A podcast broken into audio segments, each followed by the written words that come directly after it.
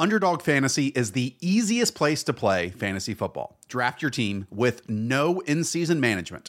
Get the optimal score each week of the season and have a shot at over $10 million in total prize money in their Best Ball Mania 3 contest. Head on over to UnderdogFantasy.com or the App Store, sign up with promo code FSE, and Underdog is going to match your first deposit up to $100. Again, Underdog Fantasy Sign up with promo code FSE and draft your Best Ball Mania 3 team today.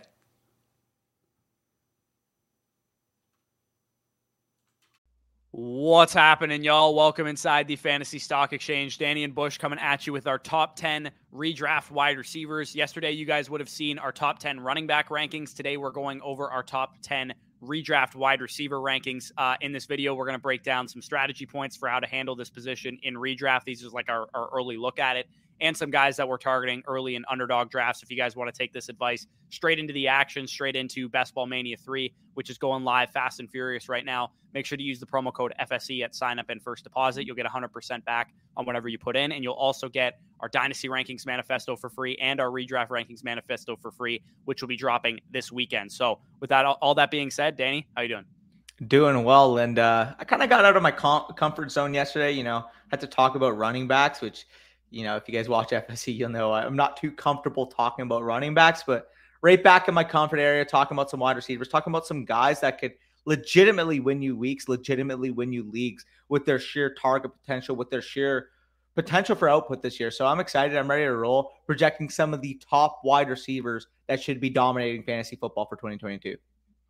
For sure. So uh, before we get into it, make sure if you guys enjoy this video at any point, if you feel like you received some value from us, hit the like button, comment any of your thoughts down below as well, and subscribe to the channel if you are new.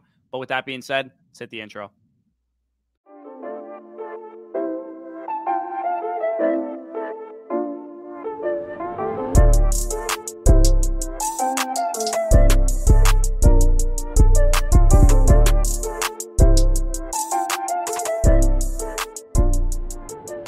Okay, so as we did for the running backs video, we're going to just talk about some quick strategy points on wide receivers. If you guys want to skip ahead to the actual mm-hmm. players, there's timestamps along the scroll bar and in the description as well. Some quick strategy points for how to handle wide receivers in redraft and best ball drafts, whatever you guys are doing.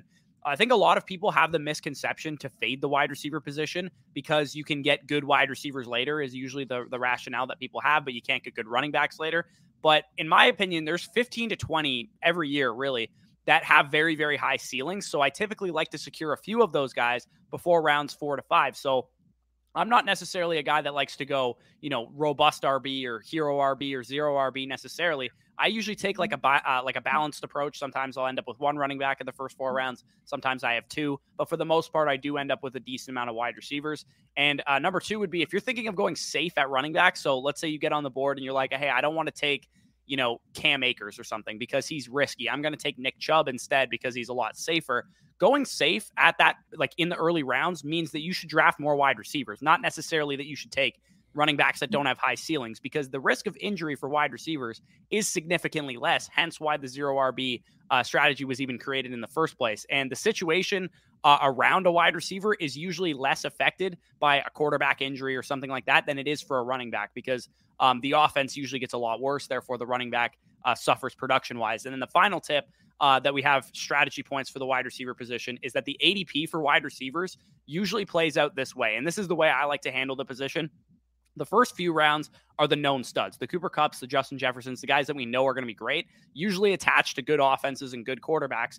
Rounds three to five is usually where the RB dead zone is and where you don't want to be taking running backs. They're usually good wide receivers with decent ceilings, but maybe they have a question mark or two. And then round six to 10 are usually like the breakout candidates, the uh, maybe the veterans that are you know a little cast asides because they got injured or something like that. For me, I like to get my majority of my wide receivers before round 10 because I think historically dart throws are better suited at running back, tight end, and quarterback than they are at wide receiver because I think for the most part we're better at evaluating which wide receivers are good breakout candidates, which wide receivers are, you know, better to take in the early rounds because I, I don't think we're at the point like we might have been five, six, seven years ago where we're letting good breakout candidates fall to round 11, 12, 13.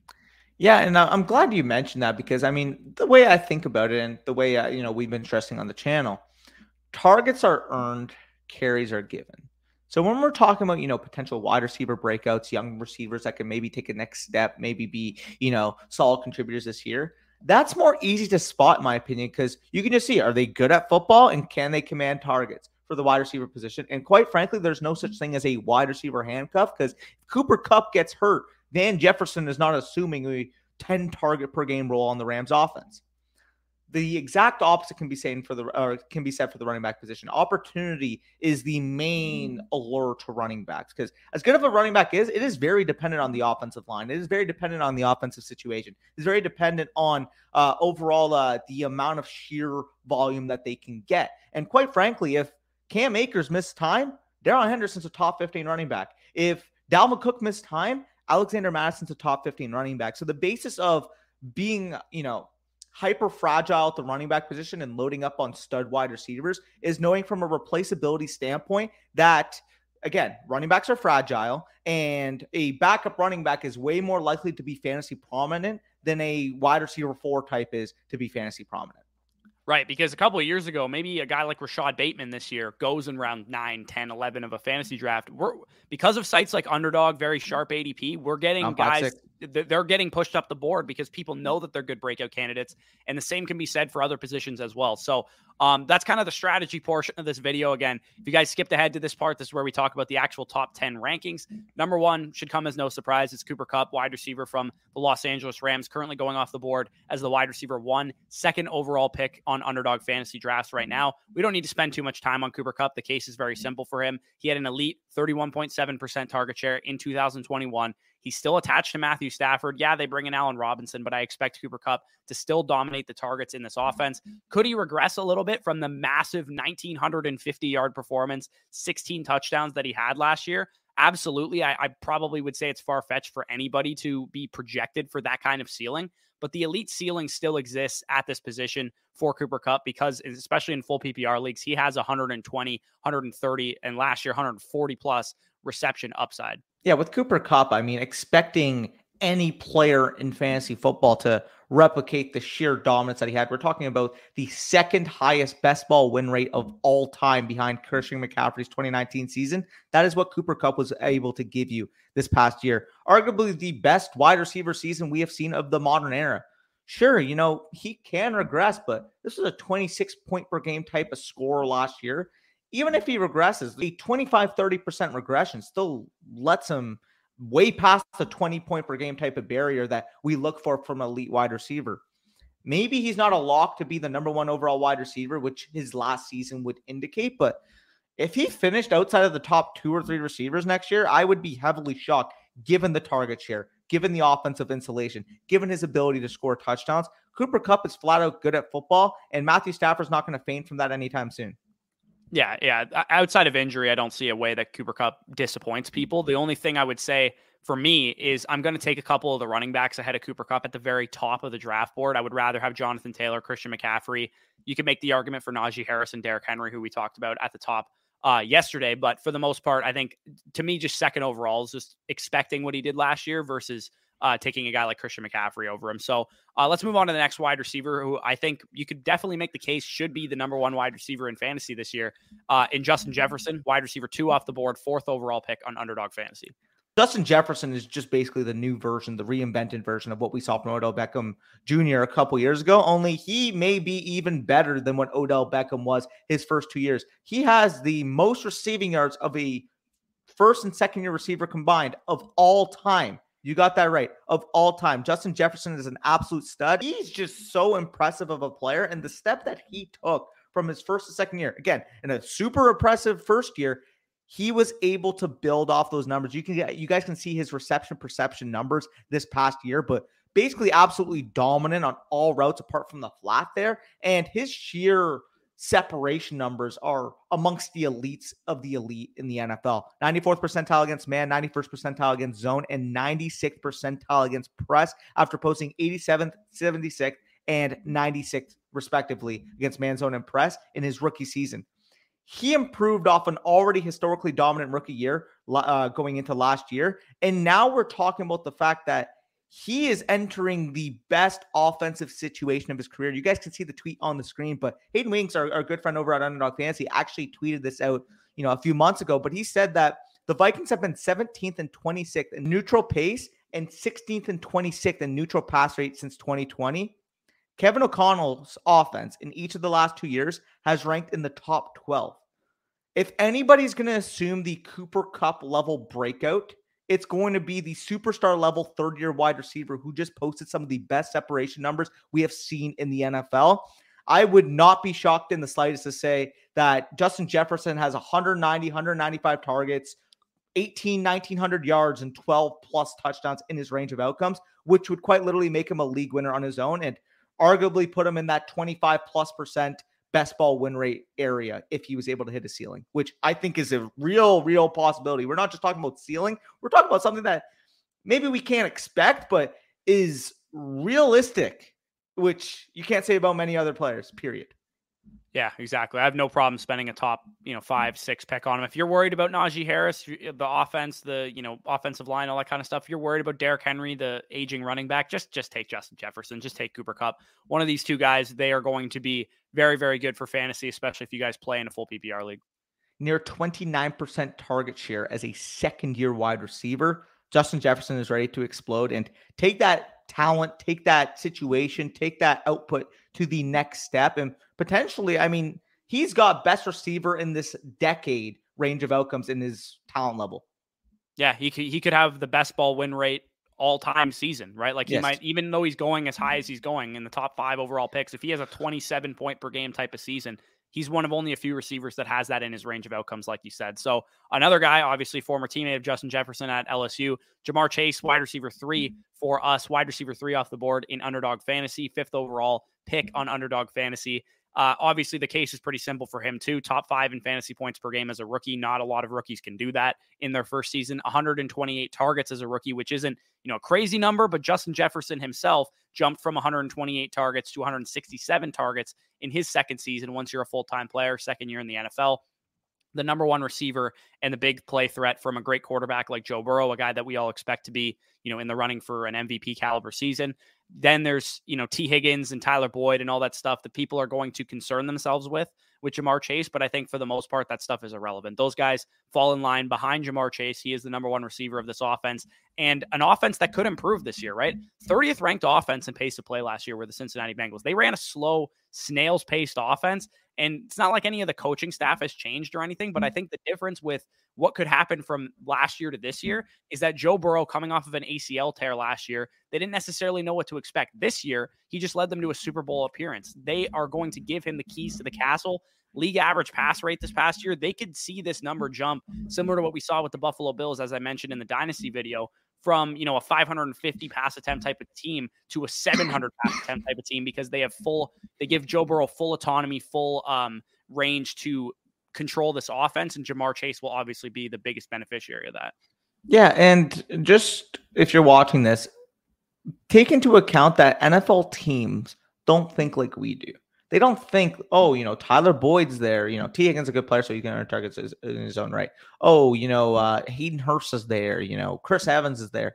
They don't think about target competition. They think Ja'Marr Chase is that X receiver facing press coverage with no safety help. I'm throwing him the football. Joe Burrow sees Ja'Marr Chase one on one. He's getting the football. And with Ja'Marr Chase, it's simple. You're betting on young ascending talent taking that next step from a sheer target share role. And the fact of the matter, I mean, 128 targets to wide receiver already is no slouch. And you saw that jump from his LSU teammate. Again, I hate making that parallel because what they did in college doesn't mean what they will do in the pros, but we saw Ja'Marr Chase just beat Justin Jefferson's rookie season this past year. I mean, Ja'Marr Chase's range of outcomes could still be a 17, 1800 yard, 160 plus target wide receiver and arguably the best wide receiver in football, given his talent level and given that quarterback that's chucking him the rock. Yeah, exactly. It's it's not hard to squint and say that J- uh, Ja'Marr Chase could finish as the wide receiver one in fantasy this year, and it could be as big of a gap as we saw from Cooper Kupp last year. Like it would not be shocking if he had a 15 plus touchdown season, big plays galore, because people are going to talk about regression with that and all that kind of stuff. But I mean, when you're as good as Ja'Marr Chase, I'm just going to bet on the player, and uh, it's pretty simple for me to do that. But either way, let's get into the next player. Our consensus tied for wide receiver four, my wide receiver four, your wide receiver five. That is Davante Adams, the guy that's been dominating fantasy football for realistically the last four years. He's averaged over 20 PPR points per game in three of his last four years. And to put it simply, according to Matt Harmon, he is the premier separator in the NFL. You guys can see his reception perception rate on the screen right now, but he's basically just a lead at every row And overall was near 99th percentile. You're talking 98th, 96th, and 99th across the board in man zone and press. So it does not matter for Davante Adams, the situation he is in, he is going to be able to separate. Yes, losing A Rod hurts to a degree. Again, if he was still on the Packers, if he was still getting passes from Aaron Rodgers, you can make the case that he could be 101 this year. He's genuinely that level of talent. He's genuinely that level of target commander. Uh, but ignoring an elite player that commands, again, this elite target share we've seen 28, 29, 30 plus percent target shares in each of the last four years ignoring that just because he's a Raider now and what should still be a efficient offense that can put points up on the board with Derek Carr, who maybe isn't Aaron Rodgers, definitely isn't Aaron Rodgers, but he is no slouch in his own right. He is the easiest smash one-two turn pick I have seen in so long, especially with the running back landscape. Davante Adams should not be available at that 1-2 turn 110, 111, 112 area. In my opinion, he's more so a 106, 107 type of player between these four wide receivers and the next guy that I'm going to talk about in a second, I think all five of those wide receivers are going to end up in my top 10 overall players with a couple running backs mixed in here and there because like I kind of talked about with Dalvin Cook yesterday, if I get on the board and like Dalvin Cook's the best running back on the board, I'm just going to pick one of these guys because yes. they are way safer. I can get good running back talent in the second, third, and fourth round this year, especially with some of those young guys. So, yeah, I'm definitely going to uh, be getting a lot of Davante Adams. The guy that I mean, that trophy behind me, I had him on I had him on both teams. Both of the times that I won my my home league, I had Davante Adams, and I also won him in our listener league too. Yeah, so uh, yeah, Davante Adams has definitely been kind to me the last two years. Um, but let's move on to the next guy, Stefon Diggs, wide receiver four, eighth overall on Underdog Fantasies. My wide receiver four, like you said, your wide receiver five. I can make the case for Diggs to be even ahead of Ja'Marr Chase, really, at, at wide receiver three. In what was a down season for Stefon Diggs, he posted 16.8 PPR points per game, which was good for the wide receiver nine. You could tell just by watching Diggs, he was like completely the focus of defenses playing against the Buffalo Bills. They took him completely out of games and they handled him just a little bit. But the sheer stability of being the number one wide receiver for Josh Allen and a quarterback again that we expect to be an MVP candidate on one of the most pass heavy offenses in the NFL for a player that is as good as Stefon Diggs as well is just too good for me to pass up in the late first round of most drafts. We've seen this guy command a 29% target share in 2020 in this Bills offense and dominate targets with back-to-back seasons of over 160. I think again, when if you're looking for a safe pick, a guy that's not going to bust for you in round one, Stefon Diggs is the easiest guy to to go for, and he has a big ceiling to boot given the offense that he plays. And if Josh Allen has an outlier touchdown percentage, throws 54 touchdowns this year, Stefon Diggs going to have double-digit touchdowns as a lock.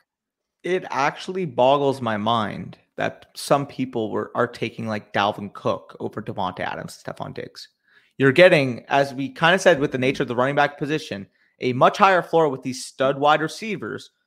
Not to mention the fact that Dalvin Cook was not a difference making running back last year. And even in a down year from Stefon Diggs, Stefon Diggs still outproduced a guy like Dalvin Cook. So realistically, like we should not be letting these wide receivers mm-hmm. fall to the range they are because our goal in fantasy football is to score fantasy points. You are directly passing on players that will score more fantasy points and have higher ceilings with these wide receivers and the running backs making that argument in this range. Stefon Diggs is a stud. I have no problem ranking him in the top five. And to put it simply, the fact that you can stack up Davante Adams and Stefon Diggs at some turns just it doesn't make sense. Yeah, it, it reminds me a couple of years ago, the guy who won my home league uh, smashed DeAndre Hopkins and Michael Thomas at the turn in 2019, the year that Michael Thomas had the massive season. So Hopkins wide receiver too, right? Exactly. Like those yeah. two guys, it, you can get just because everybody was hammering running backs. Like that's why you don't do that, right? Like that's exactly why you don't hammer running backs. The goal of fantasy football is to score more points than your opponent on a weekly basis in a standard redraft league and in a best ball league as well the fact that people are just taking running backs because they want to have a better running back core than other people, it's not how you win a championship. You win by scoring more points than your opponent. Stefon Diggs helps you accomplish that goal. So uh, let's get on to the next guy. We have uh, a couple homer picks for our next two. I'll let you yeah. take it away with your wide receiver six uh, guy who plays for your Dallas Cowboys.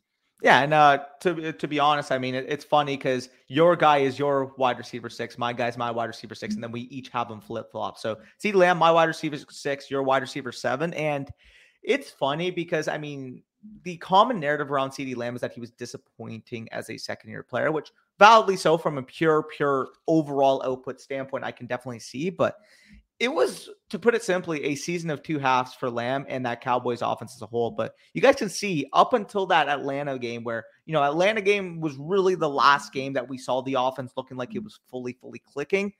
CeeDee Lamb, up until that point, was legitimately a league winning top five level wide receiver, 18 PPR points per game, 8.89 targets per game, and nearly 83 receiving yards per game. Not to mention, again, an offense that was humming nearly 0.7 touchdowns per game. All of his touchdowns scored in those first 10 games. And when the offense kind of fell off, fell off to a degree due to again, I'm not I'm not an NFL analyst, so I'm not going to fully fully speculate, no, not fully fully give context and quite frankly excuses to what happened to that Cowboys offense. But from an outsider perspective, it looked as though defenses realized with an inefficient run game and with an offensive line that could not protect against four, all they had to do was rush forward and drop back. And that passing offense for the Cowboys really, really suffered due to it, as you guys can see from that fall off with CeeDee Lamb. And for me personally, the way I kind of look at it is we saw that glimpse, we saw that stretch of CeeDee Lamb being able to command targets and being able to be an elite fantasy football option. CeeDee Lamb with Amari Cooper gone, not a vacated targets argument, by the way, now has a prime opportunity to assume that flanker role on this team and be used at that offensive mismatch that the Cowboys quite simply drafted him for. They drafted him to be that Justin Jefferson. They drafted him to be that alpha wide receiver one offensive mismatch that whenever something is doubt on the offense, you can rely upon that player to get them through. I understand that it's more of a projection having CeeDee Lamb here, and it's more of a projection putting him in the range I am. But I'm a ceiling type of player. If CeeDee Lamb hits his ceiling, we could be talking about that next 18, 19, 20 plus PPR point per game score, given the talent level, given the change in offensive philosophy, and given the usage we should see with CeeDee Lamb entering that prime third year breakout area. Yeah, I think you can make the argument maybe that the offensive line could be a bit of a question mark. But the thing that I like about CeeDee Lamb and the Cowboys' passing offense is that I think if we want to throw the word regression around, we can throw it around for the amount of turnovers that the Cowboys' defense created last That's year. Fair too. And the passing offense might have to pick up some more slack because there was games last year against the Washington football uh, Commanders or whatever that they like didn't throw the ball at all because they just generated so much uh, turnovers on defense that they were scoring on defense and stuff like that. So uh, there's definitely a possibility that the defense isn't quite as good, especially without Randy Gregory and stuff. Uh, and the offense has to pick up the slack a little bit more. Yeah, combining that with the fact, as I kind of mentioned, with potential added verticality with that change in offensive philosophy, mixed with, as you said, the defense for the Cowboys was historically efficient in creating turnovers.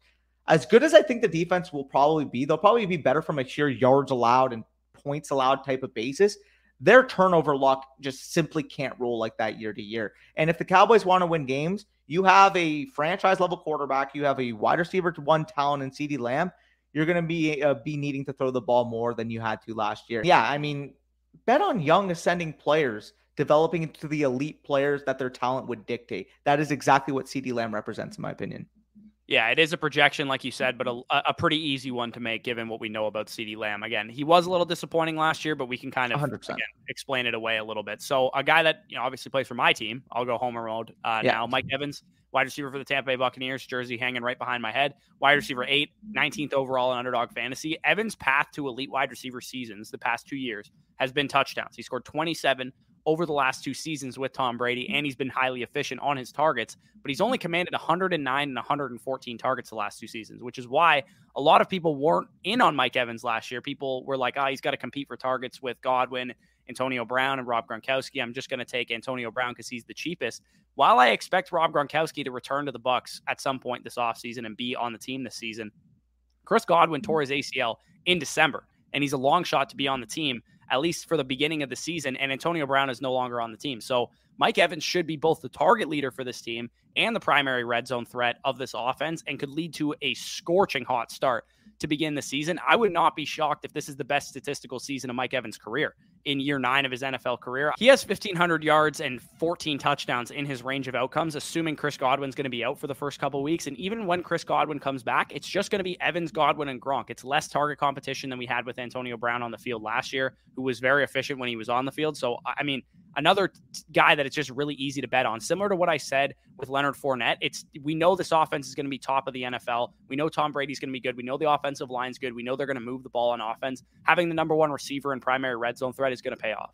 Yeah, I mean Mike Evans two three turn right now. Um, yes, please sign me up for that. You are able to start a team with Christian McCaffrey or one of these other receivers that we mentioned and still be able to get a guy like Mike Evans that has legitimate league winning type of upside. We're talking, I mean, I mentioned with CeeDee Lamb, who could be a league winning type of wide receiver. Mike Evans, despite being, you know, the older, more boring type of pick, he has that in his range of outcomes as well. So I love both of these wide receivers and getting them in the you know, the mid second round type of area, late second round type of area that we usually see given their ADP. Like I'm all for it. Sign me up for CeeDee Lamb. Sign me up for Mike Evans. They are phenomenal wide receivers who should be locked in, loaded wide receiver one studs this upcoming year. Yeah, again, it's not hard to squint and see either of these guys having a monster season. Another guy that maybe is too low uh, for most people, considering how good he was last year, Deebo Samuel, wide receiver seven, 17th overall on underdog. I, I don't think we're going to get a holdout from Deebo Samuel. I, would be surprised if we did because I think he's already been present at some of the team activities this offseason. But um, he's a guy that I think is going to be a little divisive for people. If you want to argue, you know, Deebo Samuel, wide receiver five, six, seven, go ahead. Mm. I, I, genuinely, he, I think this range is very, very subjective as a whole. But Deebo Samuel will be our consensus eight wide receiver seven, 17th overall on underdog fantasy. And the hate that I see for Deebo Samuel, I just don't really get. He gets a lot of flack from people, you know, as being a product of Shanahan's system for the usage that we saw down the stretch, you know, getting the running back touches maybe that we saw down the stretch. But flat out, do not get it twisted. This guy is a phenomenal football player. You guys can see on the screen right now, but he averaged 2.93 yards per route run, second in the league behind Cooper Kupp, and 10.8 yards after catch per reception, which led the NFL. He is, to put it simply, a baller. He had one of the most efficient seasons that we have seen in quite some time. And from a real life perspective, was probably a top three overall wide receiver in football. Him, Cooper Kupp, Davante Adams were probably the three best wide receivers in football in this past season. A concern as to why uh, for us he's fallen here as eight isn't to say, you know, he's a bad football player. We want to fade him because we don't think, you know, he's going to be able to produce numbers. That has nothing to do with it. The problem that I kind of have and why he's my wide receiver eight is that he was so goddamn efficient last year. We're not even talking like elite efficiency. We're talking like galaxy level type of efficiency. Even if he falls to like an elite level, you're going to be happy. He's going to be, you know, 1200, 1250 yard type of wide receiver, but I don't think he's got top two overall, 22 plus point per game in his range of outcomes anymore because I just don't see that sustain of being sustainable. 2.93 yards per route run, 10.8 yards after catch per reception. That's like all time great level status in terms of how efficient he was on a raw target total of 125 targets on what should be an offense that, as much as we give Jimmy G flack, like I love Trey Lance expecting them to maintain that level of overall passing output from going Jimmy G to a second year, never started in the NFL quarterback in Trey Lance from a sheer passing volume standpoint is a little bit of a projection, especially when you're comparing, you know, Mike Evans catching passes from freaking Tom Brady and CeeDee Lamb catching passes from Dak Prescott. Right. And not to mention the fact that some of the other guys were dealing with injuries. Brandon Aiyuk yeah. was in the doghouse at the beginning of last year. All three of those guys should be on the field competing for targets mm-hmm. this year.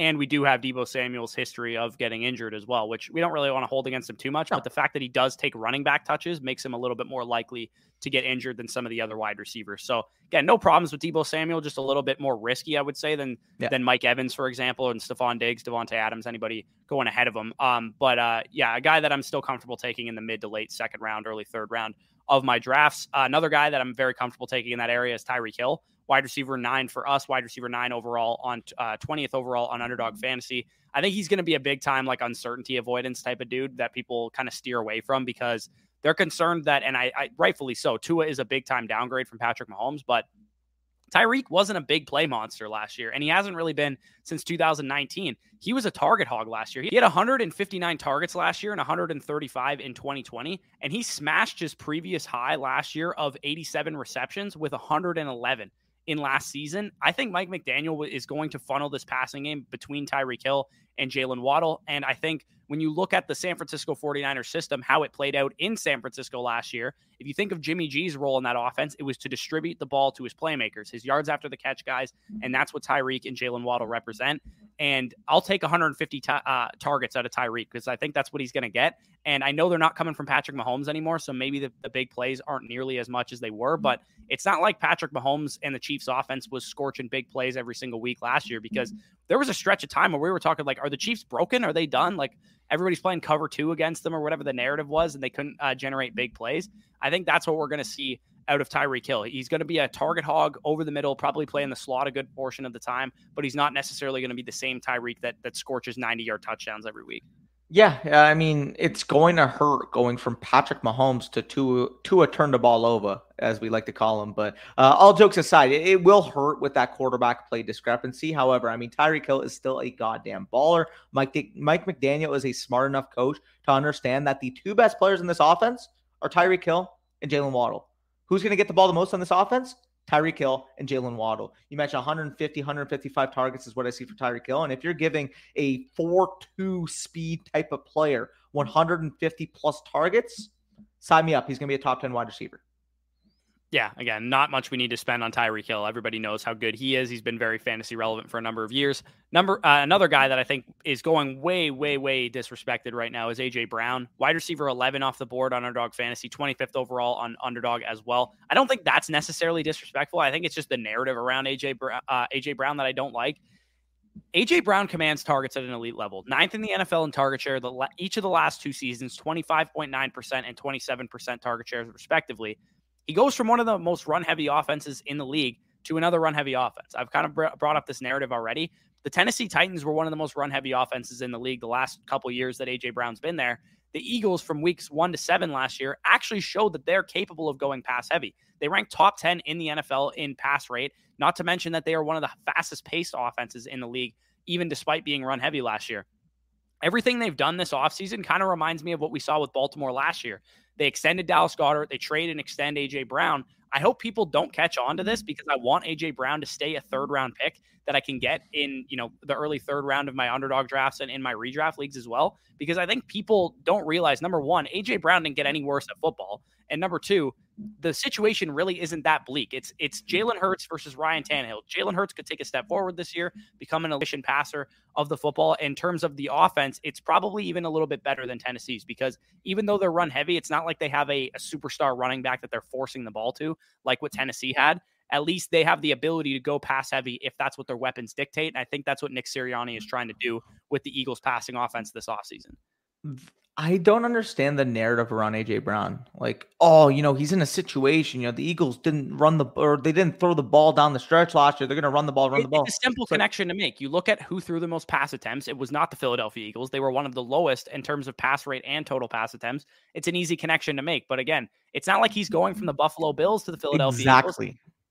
Exactly people are pretending like he's going from the Chiefs offense, from the Cowboys offense, from the Buccaneers offense, from the Bills offense that threw the ball all over the yard out of the wazoo last year.